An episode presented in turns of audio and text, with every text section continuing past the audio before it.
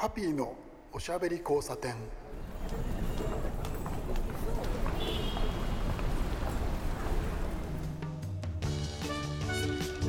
こんばんは。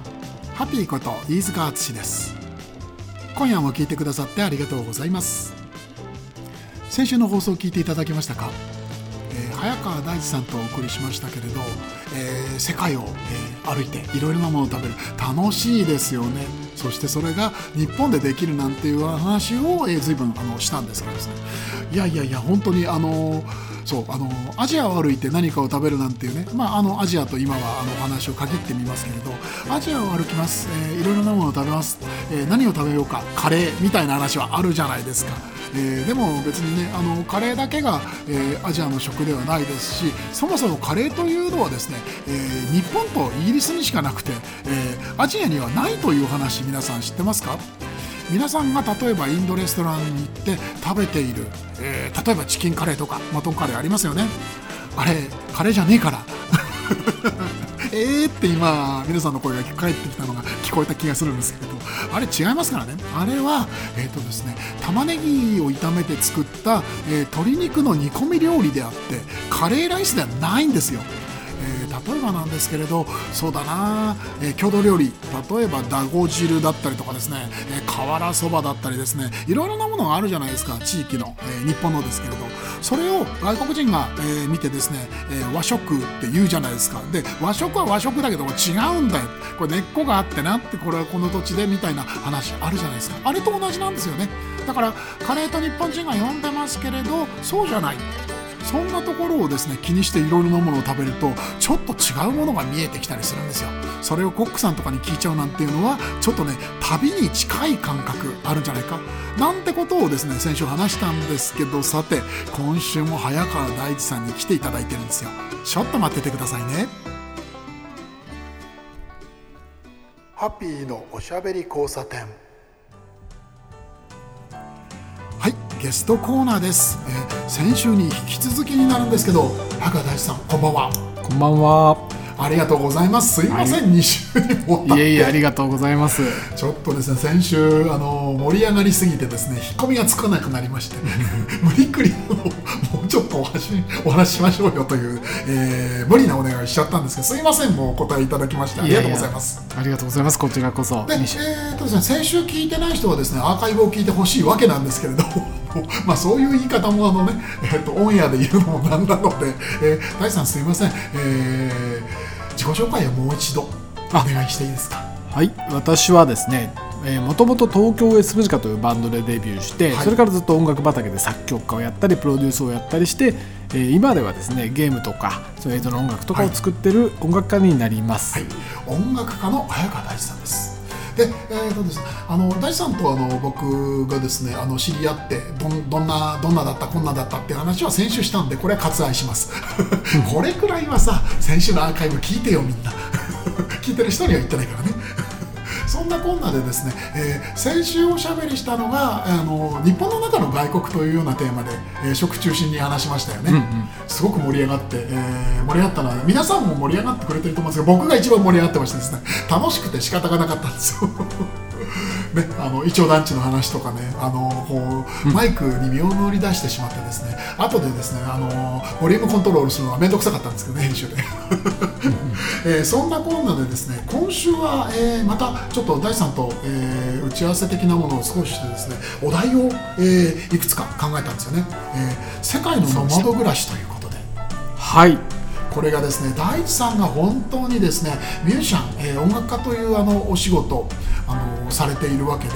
意外とどこでもできちゃうという話もあるんですよね。まあ、そうですね。あのノマドって言葉もねすっかりおにあのおなじみになったかと思うんですけども、はいまあ、あのいろんなところを転々としながら、まあ、実際に暮らしなんで仕事とかねあの実際やってること引き継ぎながらなんですけどそれをそういった暮らし方で僕ずっとしてまして、まあ、ちょっと今海外に行きづらくなりましたがそれ以前大体足掛け4年から5年にわたって、まあ、世界90都市ぐらい大体90都市以上かな、まあ、回って。まあなんて言うんでしょう。そこで普通に生活をしながらやるんですね。で今あの昔でいういわゆる旅っていうことじゃなくて、はい。あの Airbnb ってあるじゃないですか。はい。あれを使うと一月家なん家を借りたりって結構気軽にできるんですよ。はい。でそれで、まあ、あとはそのそれでそう各地を転々としながらやってまして、例えば一月以上暮らしたのがタイスペインあとマレーシアとかあとトルコあとはミャンマーとかインドネシアとかアジアの国が多いですけどあとはあとは他にはハンガリーとかねあの辺台湾とか。まあ、そういったとこちょっとフランスとかですね転々としながらやってきたんで、まあ、ちょっとその中で面白い話や食事の話なんかもちょっとネタがあったんで ちょっとお話できればなと思ってるところいいで。ですすねいいですね、えあのやっぱりそのなんでしょうねその世界のいろいろな都市をその、えー、Airbnb でえっ、とあれですねあの、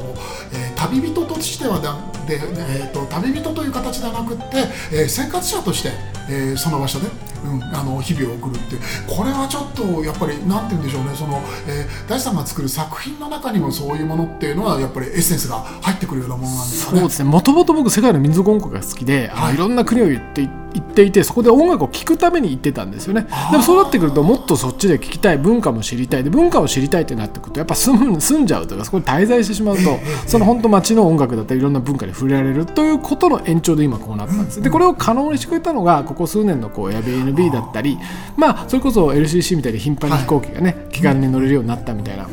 ことがあるんですよね。なるほどね。確かにでもそのえっ、と、えーそうですね。そう創作という話ですよね。その僕はその文作業をやってますけれど僕の中でもそういう部分はあるんですけれどそのいろいろな文献を調べたりとかインターネットを見たりしてるんですけれどあのそこの場所のこと知りたかったら一番の方が早いんですよね。そうですね。ん。でそこで空気吸わないとその自分の中にその醸成されるものがないという部分も正直あるといそううのは。空気を吸うっていうのは大事なんですね。それ違う場所の空気を吸うっていうはい。でこの Airbnb ってこうもうまだね日本でももちろんかなり増えてましてそれこそね、はい。札幌とかはめちゃくちゃ多くてですね。いやこれがですね僕もさっきあのお話をちょっと事前に聞いてたんですけど意外だったんですよ。日本えっと日本人僕らはその意外とえあの Airbnb はそのピンときてない人が多い感じがあるんですよ。うん。自分の中でも、はいはい。うん。でまあ僕自身もその知ってはいるんですけど使ったことはなかったりとかっていうのがあってそれが逆にその日本に意外とたくさんあるっていうのはこれは ちょっと意外だと思う人多いんじゃないのかな。そうですねあの条例だったりとか、はい。そのマンション自体が認めてないってこともあるから、日本ではえあのやれない地域とかも多分たくさんあるんですけども、日本の中では札幌はかなり多い方でおそらくですがあのかなり直行便がアジアの国とかにかなり最近出ましたよね、はい。札幌発っていうのが。なのでか、まあ、もちろん皆さんの周りにも観光客の方たくさん来てると思いますけども、来てたと思いますけども、まあ、そういう意味ですごく多い。ある意に、まあ、国際的な都市の目安というものでもあるかもしれませんね。面白いですよね。あの先週その、えー、と日本のあの外国というテーマで話したんですけど、えー北海道札幌もそうですけど北海道全域割とその外国人のコミュニティがないよねって話をしてたんですよね、ただそのそういうものはあまり多くはないんですけれどけれどその旅行者だったりとかそのエアビーを使ったその、えー短期の生活者っていうのは意外と多かった多いですよね。特に面白かったなアジアの国例えばタイなんかだとねやっぱ、は目的地も東京じゃなくて札幌っていう方はたくさんいますからね。あの最初から札幌って、まあ、やっぱりね。やっぱりあの雪がないとこから来るとやっぱり雪見たいんですよね。それ我々が面白いです我々が南の島行きたくなるのと。まあ同じことで、うんうんうん。そうですね。見たことのないものをあの見たり体験したりっていうのはその全世界同じですよね皆そうです。さんねバンコクの空港なんてダウン売ってますからね。あの 札幌以外のまあ北どっか寒いとこ行くように。あ普段ね普段の生活なかなか着ることないだろうで暖を売るっていうのはちょっとあのあれ？って思いますけど そういうことなんですね、ええ。面白いな。なるほどね。札幌そうなんですね。札幌の皆さんそうですか？外国人の方ってその前より多く見かけてますかね？どうなんでしょうね。面白いですよね、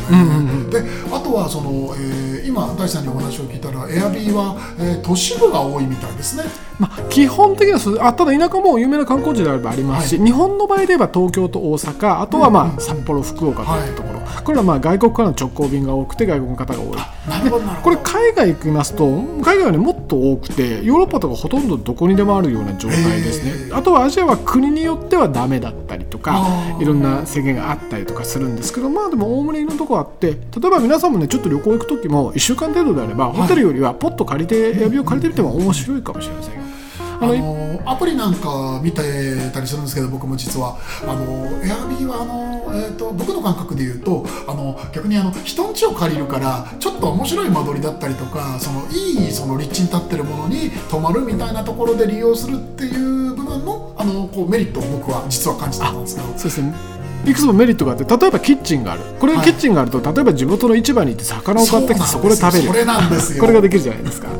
それ面白いですもんね。あとはその丸々家を借りるタイプもあるんですけど、はい、個室タイプもあってそれだと人んちをまかりすることになるんですねなるほど。そうすると結構そこのまあ人たちとのコミュニケーション発生することを割とそれ面白いですね。一回僕はスペインのグラナダっていうところで家を借りたら、はい、そこがあのモロッコからの留学生の家でして、はい、そこのまあ2階本人が住んでて3階に住んだんですけどあのそうするとこうムスリムの仲間たちが集まってこうパーティーとかをやってそこにちょっと呼んでもらったりして。面白い。あの面白いのがムスリムの人たちってパーティーやってもあのお酒を飲まないんですね。まあもちろん、宗教上で、ね、そうすると何をするかというとすごい甘いクッキーみたいなもの。それ聞いたことある。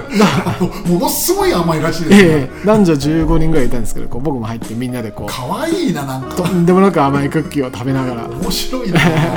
でもとそういうなんて言うんでしょうねその、えー、外国の人たちのそこに住んでる人たちのコミュニティの中にその、えー、自然に入っていけるっていうのはこれはちょっと面白いですね。そうですね。そういう楽しみもあればあとは逆にコミュニティとか入るのが苦手であればまるまる一軒借りるタイプのものを借りてそ,、ねそしたらもう普通にコンドミニアムとか借りれますね。しかもそんなに高い値段じゃなく、あのホテルなんかよりだいぶ安く。なかなかその、えー、僕なんかはその、まあ、大さんもそういう立場ですけれどあのフリーランスやってるとそうやってその長い、あのー、時間を使って、えー、旅行なんかできますけどなかなかちょっとその、えー、サラリーマンやってる方なんていうのは難しいじゃないですか。それにしても1週間ぐらい借りれられる、ね、借りるっていう短期のものもあるわけです、ね、そうですね。3泊。別に1泊から借りればします、ね、まあ、もちろん長期で借りた方がいろいろ値段のものとかあるんですけども、はい、まあ、とはいえ2泊3泊でも十分楽しめるんでまあなんか、ね、楽しいのはやっぱ地元の市場行ってちょっと買ったりとかそういうことが楽しめるんじゃないかなと思います、ね、旅行者というあの立場で行ったとしてもちょっとそういう場所にその部屋を借りる感じで、うん、生活者の目線でその街を歩くなんていうのはかなり面白いんじゃないかななんて僕は思うんですけどね。で、えっと、大地さんあのかなりいろいろな場所で、えー、うん、まあ、ノマド暮らし、えー、してらっしゃったんですけど一番その印象に残った、えー、国なんていうのはどこですか？印象ですか？もう印象という意味ではねどこも素晴らしい素敵なとこしかないな世界はと思っちゃうぐらいなんですけど、はい、なんかあのローマの休日みたいな。まあ、あんまり珍しいところでいうとブルネイとかですかね。ブルネイか。ブルネイなんてのはあの皆さんご存知なじゃない方も多いぐらいマイナーな国なんですけど、あのインはい、まあ、マレーシアか。マレーシアの中のちっちゃな国みたいな感じなんですけど人口が30万人ぐらいしかいなくて。まだまだ新しい国ですよね。そうですね、あたそう石油が出るから、はい、あの結構豊かなんですよ。所得水準が非常に高くて。でそんなところで暮らしちょっと滞在して暮らしたりしたんですけどもそこはちょっとエアビーじゃないものだったんですけどあのホテル的なもの、確かエアビーはなかったのかな？なんかそんな感じだったんですけど。あのー、なんかすごく平和でで結構いろいろ進んでるんですよ。あのーサービスとかあとネットサービスとかも進んでるし、で公共交通機関がほぼないんですねみんな全員自家用車持ってるから。あの次第にバスはかろうじてあるんだけどまあ1時間に1本とかしか基本来ない。なるほどね。だからあのシェアウーバーみたいなシェアサービスがあってそれこれ独特のシェアサービスがあってでそれをやるやるとあのその辺の人の車に乗る乗せてもらうことができるわけです。であのそういう世界っていうかその、えー、ちょっと日本とはその違う感覚になりますよね。ねあと家も支給だったかな。で来るえっとね、家はもらで教育費がゼロでしょ？医療費が確か1ドルみたいなこと言ってました。ねなんかそんなこと言ってました。であの通貨はシンガポールドルと全く一緒なのでだから1ドルが80円ぐらいでしたっけ？そそんな感じベーシックインクインカムともちょっと違いますけどインクルード文化ですよね。そうですね。ですね、まあ、あるベーシックインカムに近いものはあるみたいですね。ちょっと詳しく聞くと。その逆にも逆でちょっと面白い例えばキューバなんか行くとですね。キューバでもキューバっていうのはあのこれもエアビーではないんですけどエアビーみたいなのがもともとあるんです。人ん家に泊まるって文化があるんですよ。あそうなんですね。あの一般的にキューバって高級ホテルしかないんです。逆に言うと3万円も4万円もするような。でそうじゃないとくしたらその民間人がやってる民泊っていうのは泊まるしかなくてそこはその政府に届けをした出業した民泊ってあるんでそこで泊めてもらうことができるんです。で面白いのがですねそういうとこ泊まるとですね地元の人の生活がすごくわかるんですよ。面白いなである日ですねそこ泊まってたあの人にそのその家の人に見せてくれたのが、はい、配給カードって言ってその卵が今週は配給された牛乳が配給されたみたいなメモがあるんで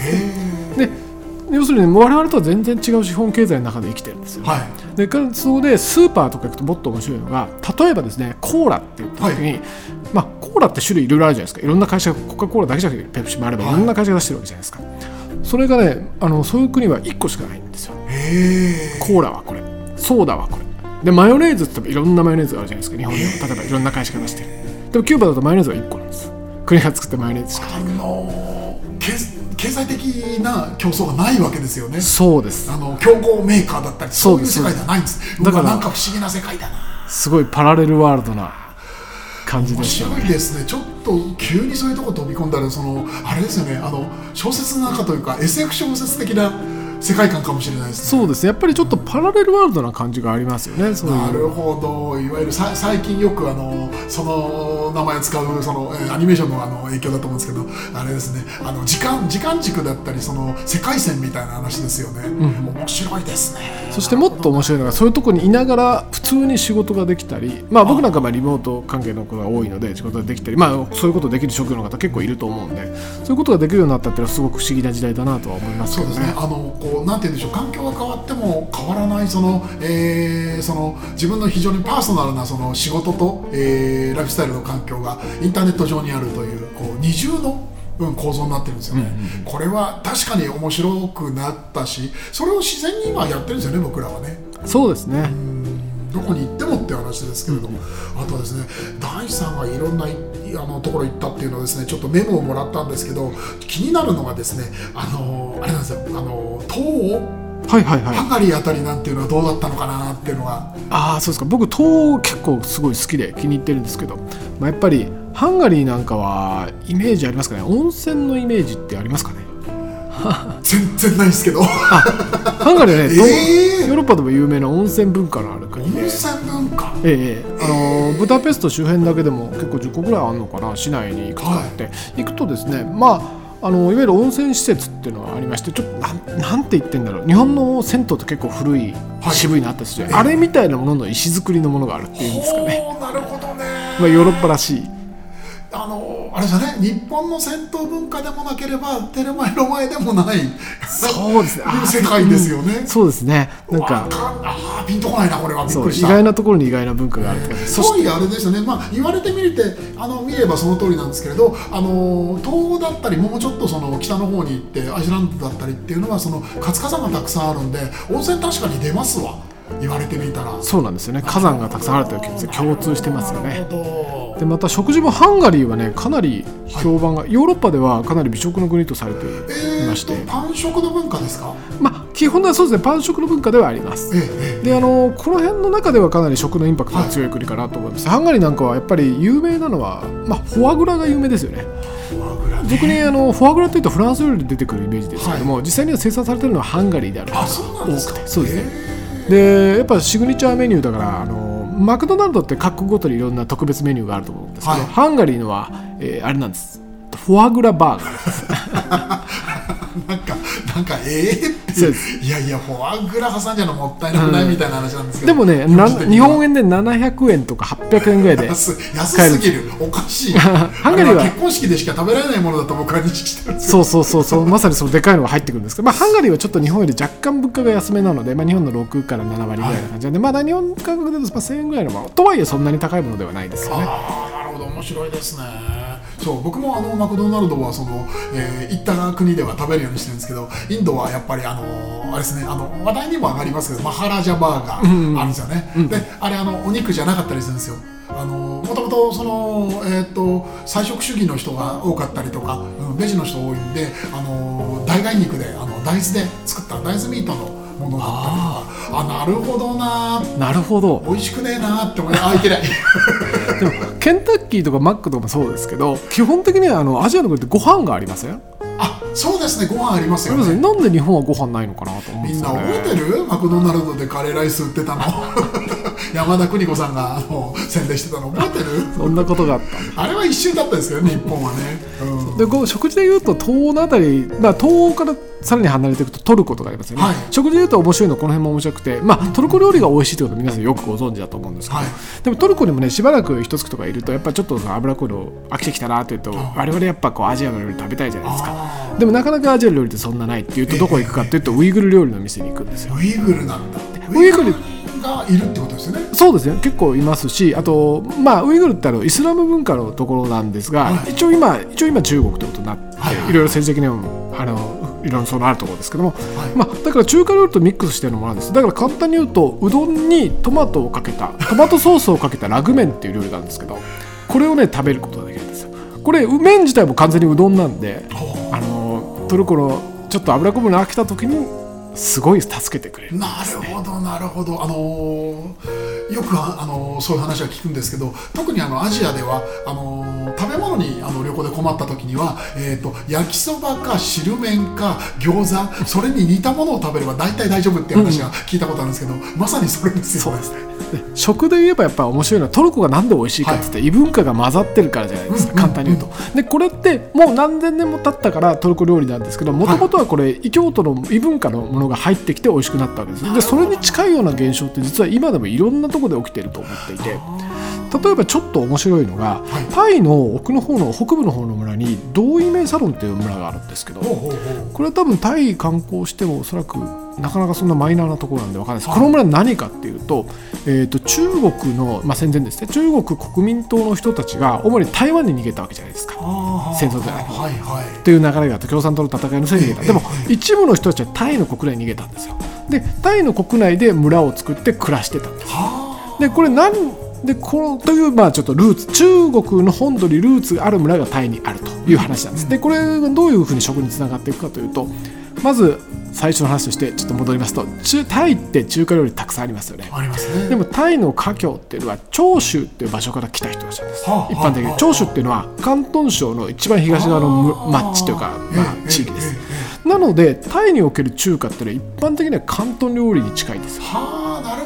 わかります？広東料理って我々実はあんまり馴染みがないんです日本人には。で日本人に馴染みがあるのは四川なんです。よ四川料理。そうですね。ではい。でさっき先ほどの話に戻ると同意名サロンという町は基本的には雲南省から人々が来てるんです。で雲南と四川とは隣であって料理が似通ってるんですなのでですねどういう現象が起こるかというとタイ国内で中華料理屋に行くと大体広東系の我々にあまり馴染みがない料理なんです。ええ。ただこの同意名サロンという村の中華料理屋に行くと急にチンジャオロースとかあの麻婆豆腐とかあんまりタイで見かけないものが急に出てくるんですよ。なるほど。これってすごく不思議な現象じゃないですか。要するにその、えー、とメニューを見るとあのどっちの系列なのかあのどこの人がやってるかが見えてくるわけですよね。見えてくるしタイの山奥に行くと初めて我々に馴染みがある中華料理が出てくる。逆に山奥に行かないと僕らが知ってる中華料理に近いものがなないいわけなんですそうです。我々が思ってる中華料理って圧倒的に四川から多いんですよね。えええうわ面白いなこれな。ルーツを知るって話ですよねこれはねそうですね。ルーツってやっぱりその料理にやっぱりいろんなルーツがあって、はい。すごくそういうことがあのノマドしてるといろんなことを発見できるなと思うんですけど。そのルーツという言葉はルーツイコールルートなわけでそのどういう経経路を通ってどういうふうにやってきたかっていうのをこう拾っていくとこれは随分面白いし、食べている自分の食べているものが分かる、今あの、えーとまあ、これはその、えー現代日本の話に急に戻るんですけど、まあ、今の話も現代の話なんですけどね。あの食べ物のバックボーンを知りたいんですよ今。消費者の人たちって、今週は本当にそのなんて言うんでしょう自分が今食べてるものは何なんだろうとか、えー興味が昔よりずっとあるので今日の話なんかはすごく面白いって思って聞いてる人多いと思うんですよね。いや僕が一番面白いです いやよかった。いや僕もね食のルーツみたいなすごい好きで。なんかあとい例えば皆さんご存知のラーメンなんかにもちょっと、はい外国のラーメンにもルーツを感じさせるような事件があったんですけども、はい。例えば海外行ってヨーロッパとかでラーメン食べるとええ大根が具に入ってることが多いのってご存知ですかね？これヨーロッパで食べたことある人は分かると思うんですけどなぜか大根が食べに入ってるんですよで日本のラーメン屋で大根が入ってることってほぼないじゃないですか。ええでもこれなんでかなとずっと思ってたんですけど中国の蘭州ラーメンっていうのははい。大根を入れるんですね、はあそうでね。その蘭州ラーメンに大根を入れてるルーツがあるからおそらくごっちゃになって日本ラーメンにも大根を入れるって文化ができちゃったんだと思うんですけどでもこれにはまた少し理由があって長くなっちゃったかいやいやいやいやいや。な大丈夫かな？聞きたい聞きたい。なんかね理由があってそれは日本に海日本のラーメンに海外に輸出されたじゃないですか。今はい最近すごく人気あるじゃないですか、で人気あるものは何かというと基本的には豚骨ラーメンなんですよ。豚骨ラーメンが圧倒的に人気なんですただ豚骨ラーメンって食べられない人たちがいるなと思うんです。よムスリムは食べられませんよね。はい。でヨーロッパとかでムスリムたくさんいるじゃないですか。そうすると豚骨ラーメン食べられないからその代わりに出てきたのが蘭州ラーメンなんですで蘭州ラーメンって中国発祥なんだけど蘭州ってのはイスラム教徒がいっぱいいるところなんですよだから牛骨スープなんです。あそうですよね。あれはその基本牛骨麺。そうそうそう。だから何が起きてるかっていうと豚骨を使った日本ラーメンと中華発祥の蘭州ラーメンとが胃袋を取り合ってる状態が起きているから具が今ごっちゃになっちゃってるわけです。だから日本ラーメンに大根が入ってくるっていうのは蘭州ラーメンと日本ラーメンが今海外で戦っているということの一つの証拠なんです。よなるほど。すっごい面白いこれはこれラーメン世界戦争が起きてるわけですよ。日本と中国の間で。なるほどね。面白い。面白いな。なるほどな。結局でも食べ物の面白さってそこなんですよね。あのこうルーツを知りルートを知り、えー掘っていくとそのこう今食べてるものの理由が分かるみたいなこれはですね醍醐味だと思います。そういうのをこう知って食べるっていうのはその、えー例えば1000円のラーメン食べると食べる時に価値変わってくると思うんですよ、うんそうですラーメンもやっぱりラーメンまさに文化ですからねそうですよね。いや、面白いなちょっとですね、もうまたまたですね、結構いい時間になりました。あと3分ぐらいで終わりになっちゃうんですけれど、それにしてもちょっと本当にですね、第3の話はちょっと聞いてると僕なんかは止まれなくなっちゃいますしね。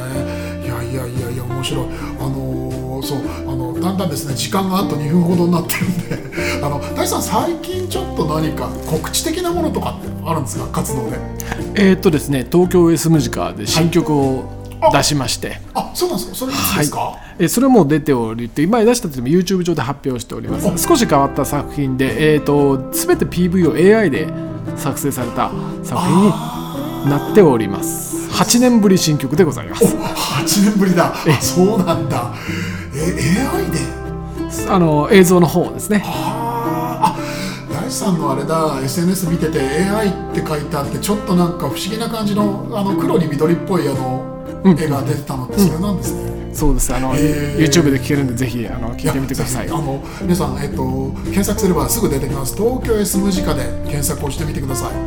いやいやいや面白い。ちょっとですねあのあーどうしよっかなもう一周頼むのは絶対無理ですからこれはやめておきましょう。もう一度別の日をね設定してお願いをしたいと思うんですけど本当にちょっとなんかあの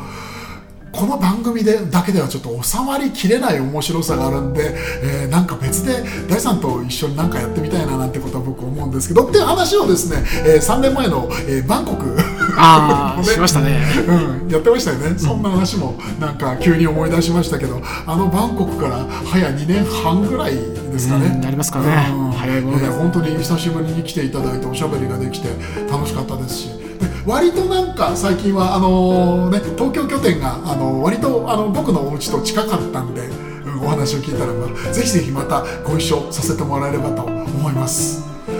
本当にお話ちょっと長くなっちゃってすいません。どうもありがとうございました。こちらこそありがとうございました。えー今日の、えーゲストはミュージシャンの早川大地さんでした。ありがとうございます。ありがとうございます。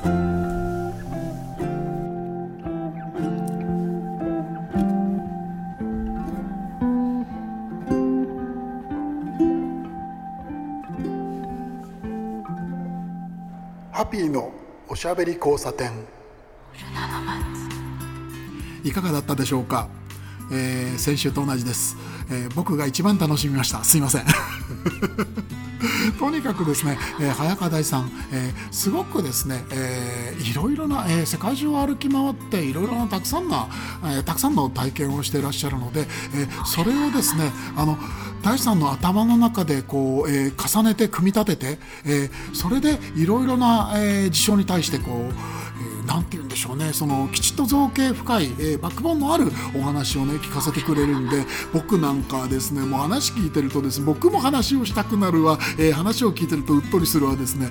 もう本当にですねあのお前あの、まあ、自分で番組やってるんで大丈夫かっていうような精神状態になりながらこう一生懸命喋ってたんですけれど皆さんも楽しんでいただけたんじゃないかと思ってます。あのそろそろね皆さん海外旅行行きたいななんて思ってるんじゃないかと思います。なかなかまだまだその予断を揺らさない、えー、世の中ではありますけれど徐々にね、えー、楽しいことを、えー、また再開していきましょう。今晩もお付き合いいただいてありがとうございました。お相手はハッピーこと飯塚淳でした。おやすみなさい。